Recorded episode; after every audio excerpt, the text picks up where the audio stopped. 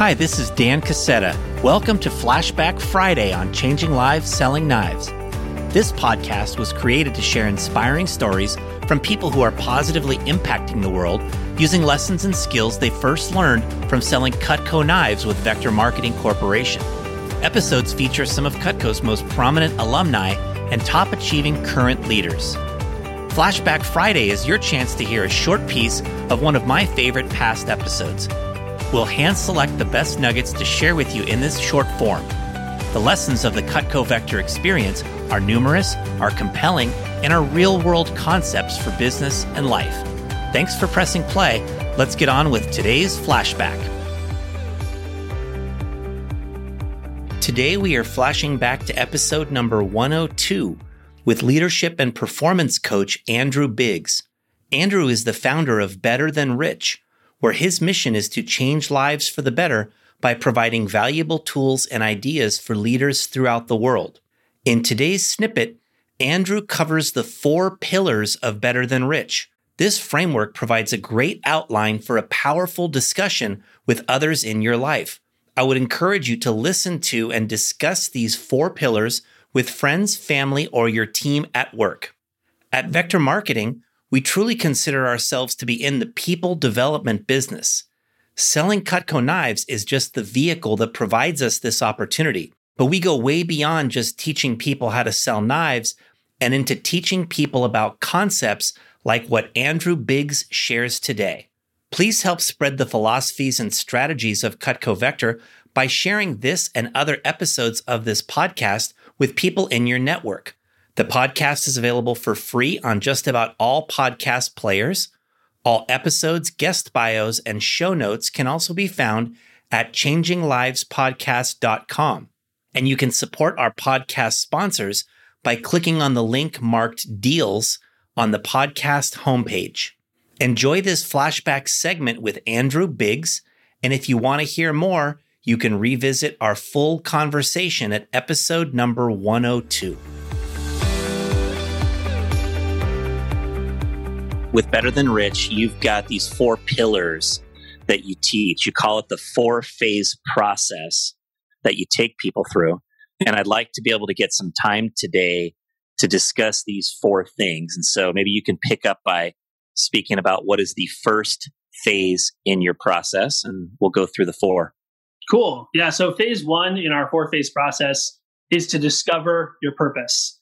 And so I really looked at this just again to give a frame around this I looked at it and said, if we're going to call ourselves better than rich, we better have some good content and some good curriculum to kind of back that up. And then I had to reverse engineer and say, well, what does a better than rich life really consist of? And so the first thing I really felt like had to be the underpinning of a better than rich life is a purpose. And so phase one is to discover your purpose. And it's all about understanding why are you here? You know, why are you on this planet? And ultimately finding meaning in your life and in your work these days, it can be tougher and tougher to find meaning in what we're trying to do. And sometimes we feel disconnected and alienated by life. And, and, you know, I think that asking this existential question, if you will, this spiritual question at the start is really an important one so that you have something at the bottom of why you're doing what you're doing. Because unless you have a really, really good reason and you find some meaningful, deep, deep, meaningful reason to do what you're doing, you're always going to burn out. You're always going to find a roadblock that you can't overcome because you don't have a deep enough reason to overcome it. And so, yeah, finding your why and your purpose is phase one. And that's where we really get into who are you and what are your strengths? What are your values? What are you here to do? And ultimately, you know, then what we try to do is cohere that around an identity that really is congruent with what you're trying to accomplish in the world. So does it start with a, a, assessment of one's strengths and superpowers and also, you know, their their most important values or philosophies or things they're committed to in their life? Absolutely. So it does have a combination of kind of the scientific method of personality, taking a look at someone's personality assessments. We use a, a model called the Ocean model or the the Big Five trait model. I know you guys use CVI, but it's fairly similar right? You use some sort of a of personality assessment, and then you combine that with a, a, lot of personal deep inquiry. You and I both know Jon Berghoff and have gone through some of his training in, in appreciative inquiry. And so we use a lot of reflective questions.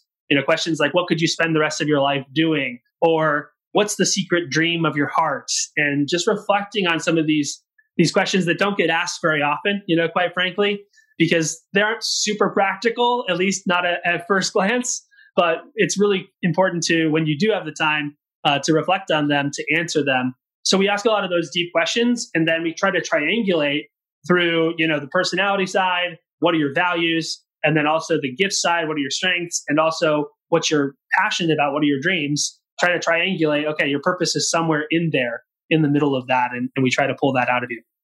Mm, that sounds like a really interesting process, Andrew. Of course, I like the personality models and, and being able to to uh, expose ourselves to those things because they teach us a lot about ourselves.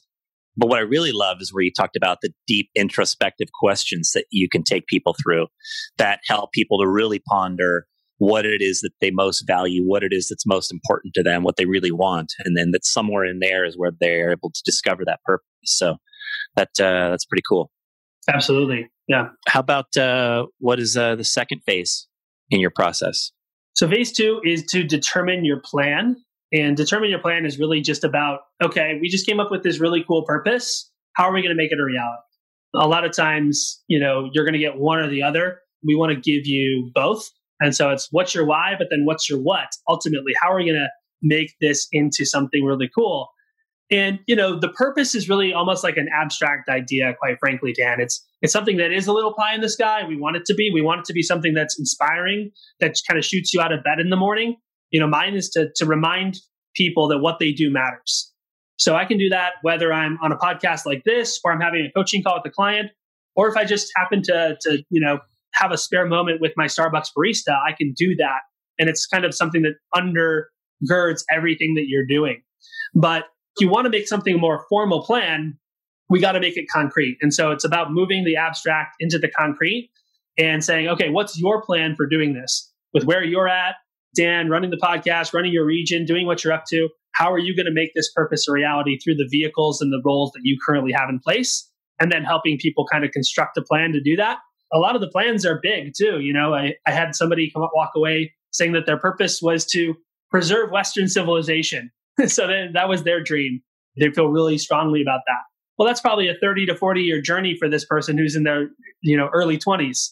So what's step one? What's step two? What's step three? How are we going to really make this a reality? That's the question of, of phase two. Something I thought about on developing your plan is the process of goal setting. Mm. And like, how do you weigh short term goals versus long term goals? How do you balance those things as you're working with your, your clients? Yeah, a lot of it is breaking things down, right, by time based goals.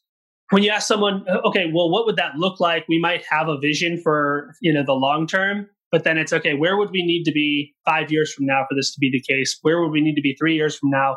Where would we need to be one year from now? And where would we need to be next quarter if we're going to be there? And so it's really breaking those things down. Generally speaking, especially with younger folks, it is kind of tough to make a plan beyond three to five years. I've found. So if you're listening to this and you're and sometimes it's it's hard for you to to goal set beyond that, I think that's completely normal. If you're 20 years old and you're listening to this, five years is 25% of your life. So it's going to be a little tougher for you to think that far out. And so one to three years is great. One year is a really great starting point, quite frankly. But I like to also breaking it down into what I would call priorities. So we might break down a vision into goals and those goals need to be you know fitting into priorities and so the priorities are okay what's really important to you a lot of times it, it ends up being my business my personal life and my health right and if people have families then family but generally those three to four categories are where people need the most support and then it's creating goals that fit into each one of those priorities that are relevant in the short term i don't know is that helpful yeah that was good that was good yeah. i like uh, i like hearing that those elements of the planning aspect. How about number three? So, phase three is to develop your skills. And this one's really important because obviously, if you have a plan and you can't execute it, then that's no good either. So, what we talk about mostly in phase three is all about leadership, development. We talk about sales, influence, probably a lot of the things that that your audience is interested in mastering. And just getting into the science and art of influence and really helping people understand what it is that actually drives someone to take action, that drives someone to transform, or drives someone to change. Because if we are here to make a difference in the world, we're going to have to have people on board. We're going to have to have the capacity to get people to see our point of view and to adopt our point of view. And so we need to understand how people think. We need to understand human psychology and, frankly, how people make decisions. And that obviously is also really useful in a sales context. It's also really useful in a leadership context.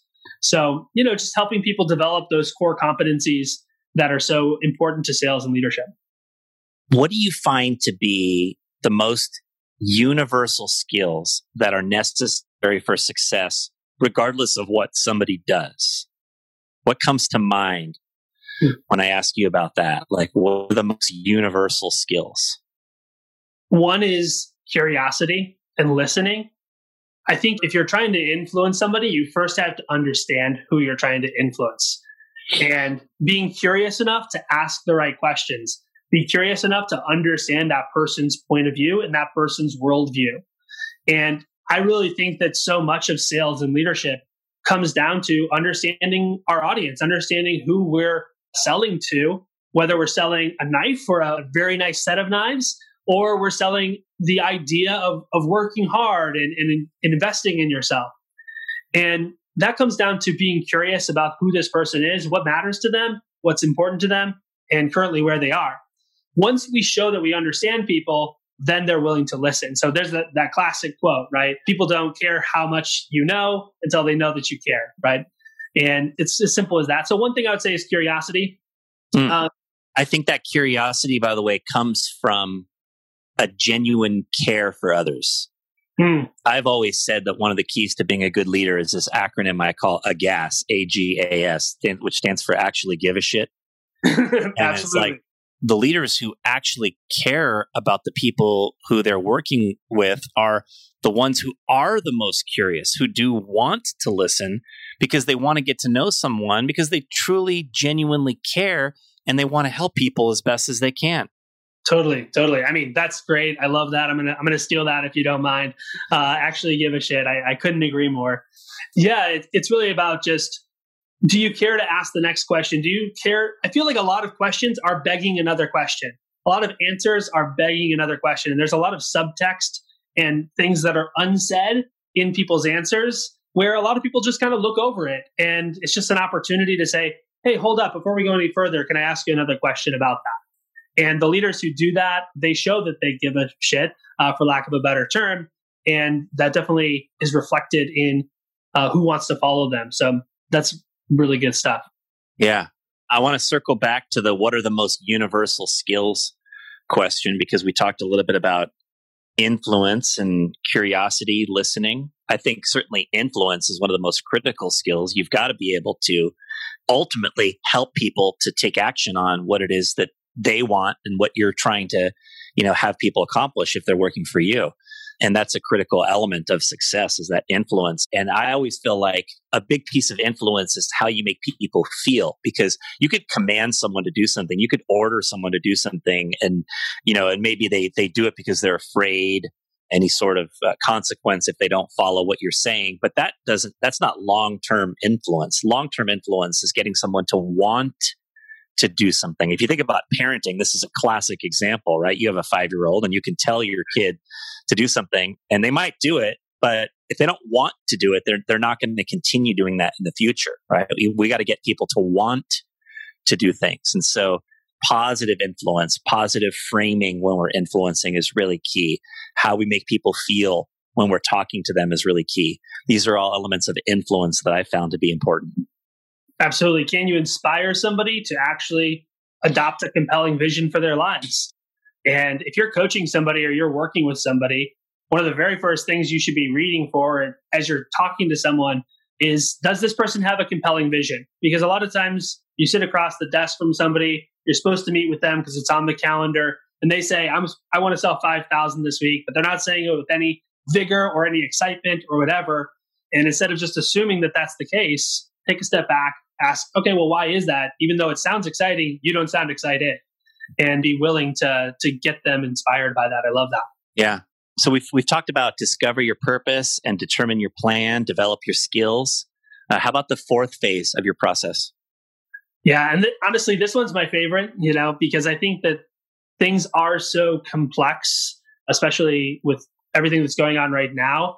It's super important that we kind of cultivate our own wisdom and our own capacity to make decisions that are not just based on the the standard advice. And so deepen your wisdom is phase 4. And you know, it's really about how can I actually find the the richness of life underneath everything that's taking place. Yes, I need to check the boxes of my income, my security. I need to make sure I have a position that I'm that I'm comfortable in. I need to have some sort of status. I need to have some some sort of variety. But I also want to actualize as a human. And what that really comes down to, from my perspective, is deepening your wisdom and learning how to let something roll off your shoulders, learning how to respond to somebody who's difficult, even if you might have all the reason in the world to be uh, justified in your resentment or your anger, how to kind of let go, how to discern when there's a crossroads, which path to take. So often, our success in life hinges upon these opportunities where you can go this direction or you can go that direction. And how do you know that this is the right choice for you? And I really like to zoom in and say, let's work in focusing on developing your wisdom, not just listening to good advice. I think there's a big difference between good advice and wisdom. And I think good advice is out there and it's readily available and it's probably right 80% of the time. And that's awesome. But also, I do think that you reach a certain point in your development journey where you're really looking for counsel. You're really looking for things that are a little bit beyond just the standard, typical, conventional advice. And so, deepening your wisdom is, is phase four, and it's all about studying and learning how to do that. Thanks for listening. If you enjoyed today's flashback episode of Changing Lives Selling Knives, you can find the full episode and show notes at changinglivespodcast.com. You can also sign up there to receive free resources from me and some of our amazing guests. If you click on the deals link on our podcast page, you'll see some tremendous offers from our podcast sponsors. Please consider rating or reviewing us on your podcast player and hit the subscribe button so future episodes are automatically downloaded directly to your device.